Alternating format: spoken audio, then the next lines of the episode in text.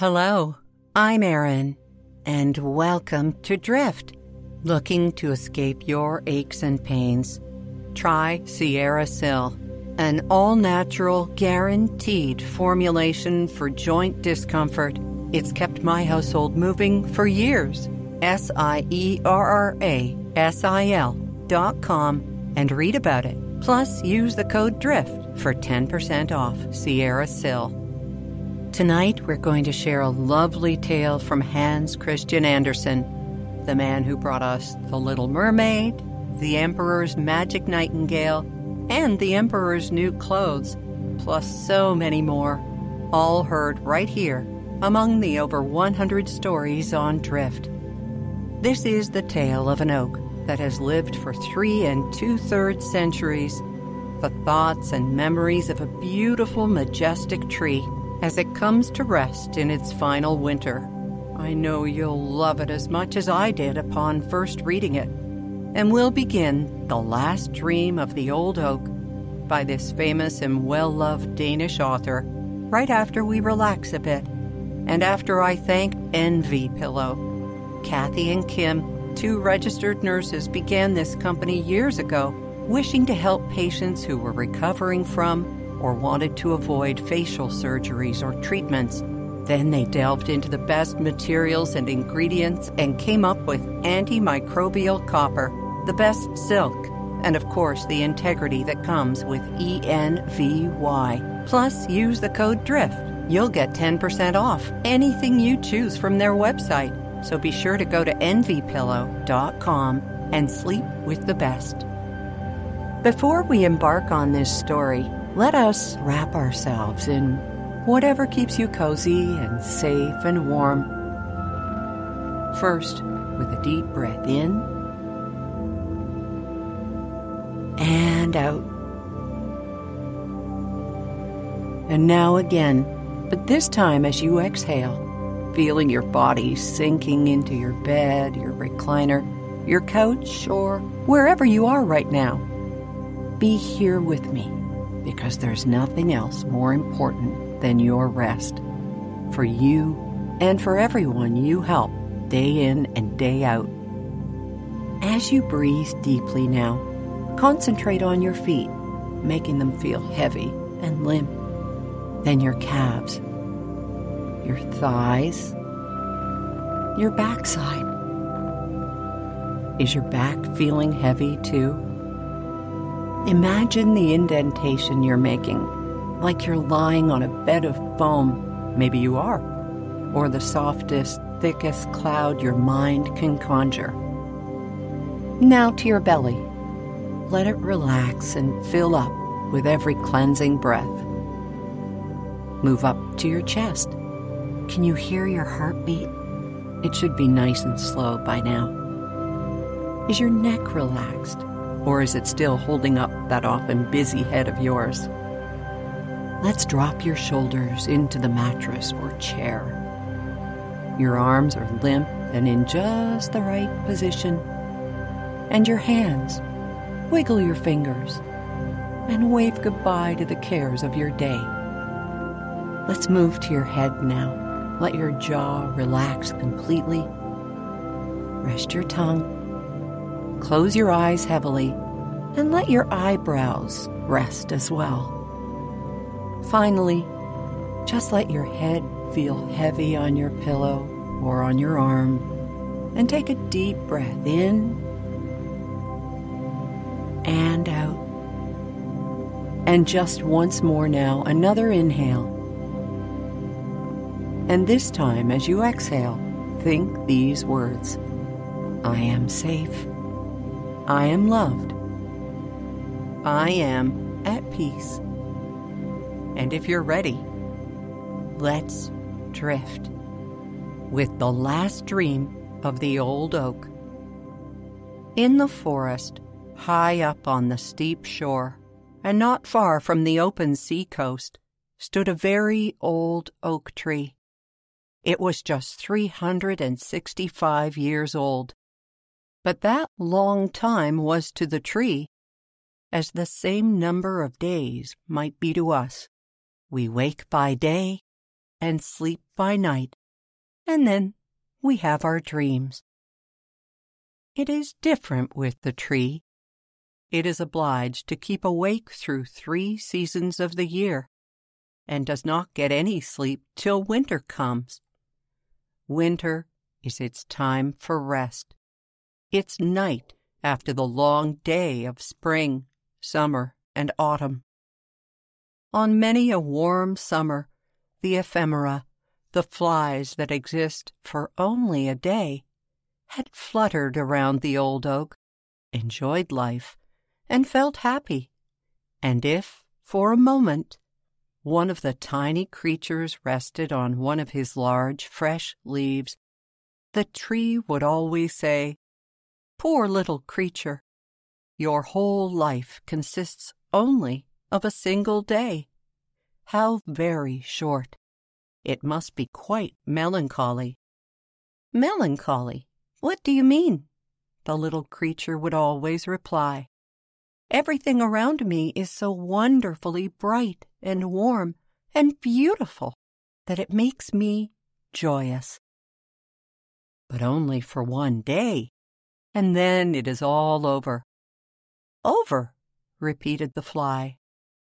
What is the meaning of all over? Are you all over too? No, I shall very likely live for thousands of your days, and my day is whole seasons long. Indeed, it is so long that you could never reckon it out. No? Huh. Then I don't understand you. You may have thousands of my days, but I have thousands of moments in which I can be merry and happy. Does all the beauty of the world cease when you die? No, replied the tree. It will certainly last much longer, infinitely longer than I can even think of.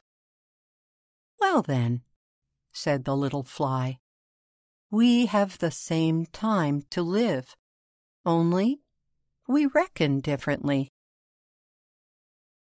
And the little creature danced and floated in the air, rejoicing in her delicate wings of gauze and velvet, rejoicing in the balmy breezes, laden with the fragrance of clover fields and wild roses, elder blossoms and honeysuckle, from the garden hedges, wild thyme, primroses, and mint, and the scent of all these was so strong that the perfume almost intoxicated the little fly. The long and beautiful day had been so full of joy and sweet delights that when the sun sank low, it felt tired of all its happiness and enjoyment.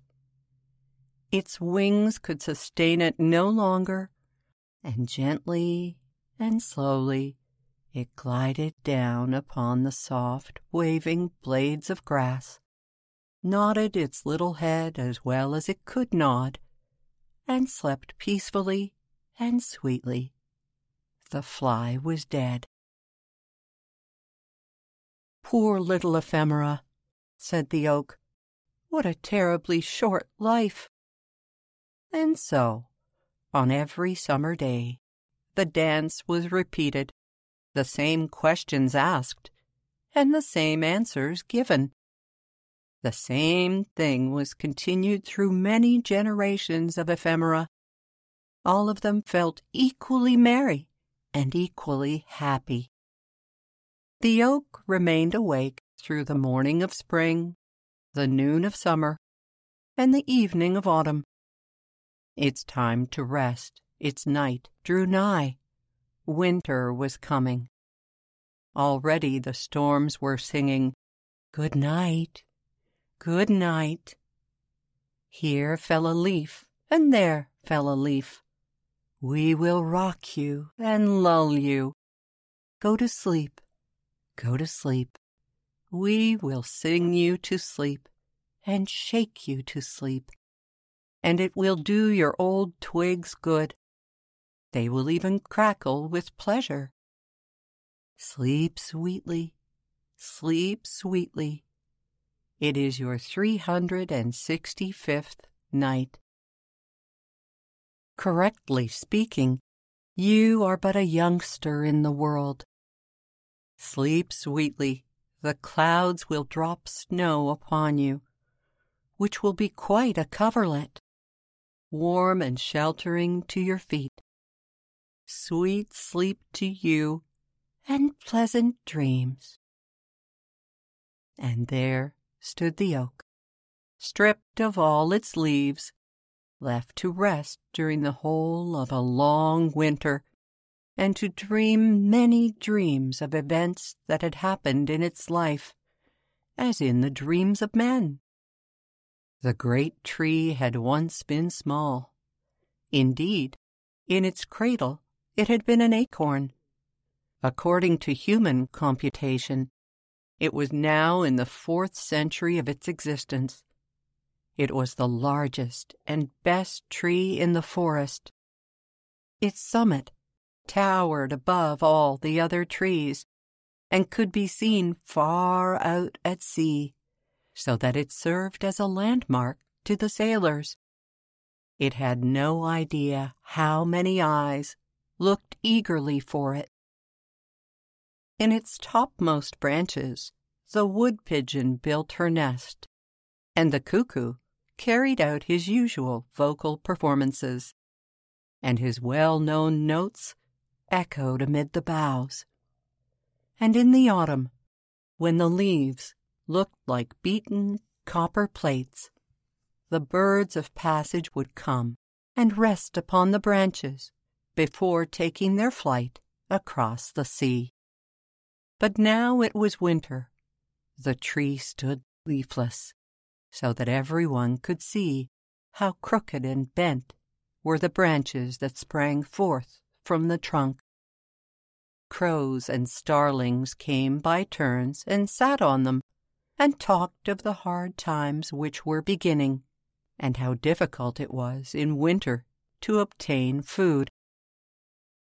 It was just about Christmas time that the tree dreamed a dream. The tree had, doubtless, a kind of feeling that the festive time had arrived, and in his dream fancied he heard the bells ringing from all the churches round, and yet it seemed to him to be a beautiful summer's day, mild and warm. His mighty summits were crowned with spreading fresh green foliage, the sunbeams played among the leaves and branches, and the air was full of fragrance from herb and blossom. Painted butterflies chased each other. The summer flies danced around him as if the world had been created merely for them to dance and be merry in. All that had happened to the tree during every year of his life seemed to pass before him, as in a festive procession. He saw the knights of olden times and noble ladies ride by through the wood on their gallant steeds, with plumes waving in their hats and falcons on their wrists. The hunting horn sounded, and the dogs barked. He saw hostile warriors in colored dresses and glittering armor, with spear and shield, pitching their tents and later striking them. The watchfires again blazed, and men sang and slept under the hospitable shelter of the tree. He saw lovers meet in quiet happiness near him in the moonshine and carve the initials of their names in the grayish green bark on his trunk. Once, but long years had intervened since then, guitars and gentle harps had been hung on his boughs by merry travelers. Now they seemed to hang there again, and he could hear their marvelous tones. The wood pigeons cooed as if to explain the feelings of the tree, and the cuckoo called out to tell him how many summer days he had yet to live.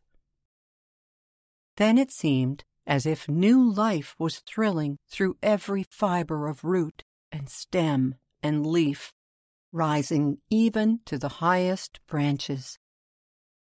The tree felt itself stretching and spreading out, while through the root beneath the earth ran the warm vigor of life. As he grew higher and still higher, with increased strength, his topmost boughs became broader and fuller, and in proportion to his growth. So was his self satisfaction increased, and with it arose a joyous longing to grow higher and higher, to reach even to the warm, bright sun itself. Already his topmost branches had pierced the clouds, which floated beneath him like troops of birds or large white swans. Every leaf seemed gifted with sight, as if it possessed eyes to see. The stars became visible in broad daylight, large and sparkling, like clear and gentle eyes. They recalled to the memory the well known look in the eyes of a child, or in the eyes of lovers who had once met beneath the branches of the old oak. These were wonderful and happy moments for the old tree, full of peace and joy. And yet, amidst all this happiness, the tree felt a yearning, longing desire that all the other trees bushes, herbs, and flowers beneath him might be able also to rise higher as he had done, and to see all this splendor and experience the same happiness. The grand, majestic oak could not be quite happy in the midst of his enjoyment, while all the rest, both great and small, were not with him and this feeling of yearning trembled through every branch, through every leaf, as warmly and fervently as if they had been the fibers of a human heart. The summit of the tree waved to and fro, and bent downwards, as if, in his silent longing, he sought for something then there came to him the fragrance of thyme, followed by the more powerful scent of honeysuckle and violets, and he fancied he heard the note of the cuckoo. At length, his longing was satisfied. Up through the clouds came the green summits of the forest trees, and beneath him the oak saw them rising and growing higher and higher bush and herb shot upward, and some even tore themselves up by the roots to rise more quickly. The birch tree was the quickest of all. Like a lightning flash, the slender stem shot upwards in a zigzag line. The branches spreading around it like green gauze and banners. Every native of the wood even to the brown and feathery rushes, grew with the rest, while the birds ascended with the melody of song. On a blade of grass that fluttered in the air like a long green ribbon sat a grasshopper, cleaning his wings with his legs. May beetles hummed, the bees murmured, the birds sang, each in his own way the air was filled with the sounds of song and gladness. But where is the little blue flower that grows by the water? asked the oak, and the purple bellflower, and the daisy. You see, the oak wanted to have them all with him. Here we are, we are here, sounded in voice and song. But the beautiful time of last summer where is that? And the lilies of the valley, which last year covered the earth with their bloom. and the wild apple tree, with its lovely blossoms, and all the glory of the wood, which has flourished year after year. Even what may have but now sprouted forth could be with us here. We are here, we are here, sounded voices higher in the air, as if they had flown there beforehand. Why, this is beautiful, too beautiful to be believed, said the oak in a joyful tone. I have them all here, both great and small. Not one has been forgotten. Can such happiness be imagined? It seemed almost impossible. In heaven, it can be imagined, and it is possible, sounded the reply through the air. And the old tree, as it still grew upwards and onwards, felt that his roots were loosening themselves from the earth. It is right so. It is best, said the tree. No fetters hold me now. I can fly up to the highest point in light and glory, and all I love are with me, both small and great. All, all are here. Such was the dream of the old oak, and while he dreamed, a mighty storm came rushing over land and sea. At the holy Christmas time, the sea rolled in great billows towards the shore. There was a cracking and crushing heard in the tree. The root was torn from the ground just at the moment when in his dream he fancied he was being loosened from the earth. He fell. His three hundred and sixty five years were passed just like that single day of the ephemera. On the morning of Christmas Day, when the sun rose, the storm had ceased. From all the churches sounded the festive bells, and from every hearth, even in the smallest hut, rose the smoke into the blue sky, like the smoke from the festive thank offerings on the Druids' altars on the winter solstice. The sea gradually became calm, and on board a great ship that had withstood the tempest during the night, all the flags were displayed as a token of joy and festivity. The tree is down, the old oak, our landmark on the coast, exclaimed the sailors. It must have fallen in the storm of last night. Who can replace it? Alas, no one. This was a funeral oration over the old tree, short, but well meant. There it lay, stretched on the snow covered shore, and over it sounded the notes of a song from the ship, a song of Christmas joy and of the redemption of the soul of man. Thus sounded the Christmas carol, and everyone on board the ship felt his thoughts elevated through the song and the prayer, even as the old tree had felt lifted up in its last, its beautiful dream, on that Christmas morn. And with that, a lovely story of life, whether long or short, enjoyed to its fullest until ultimate freedom. I will wish you a good night and sweet dreams.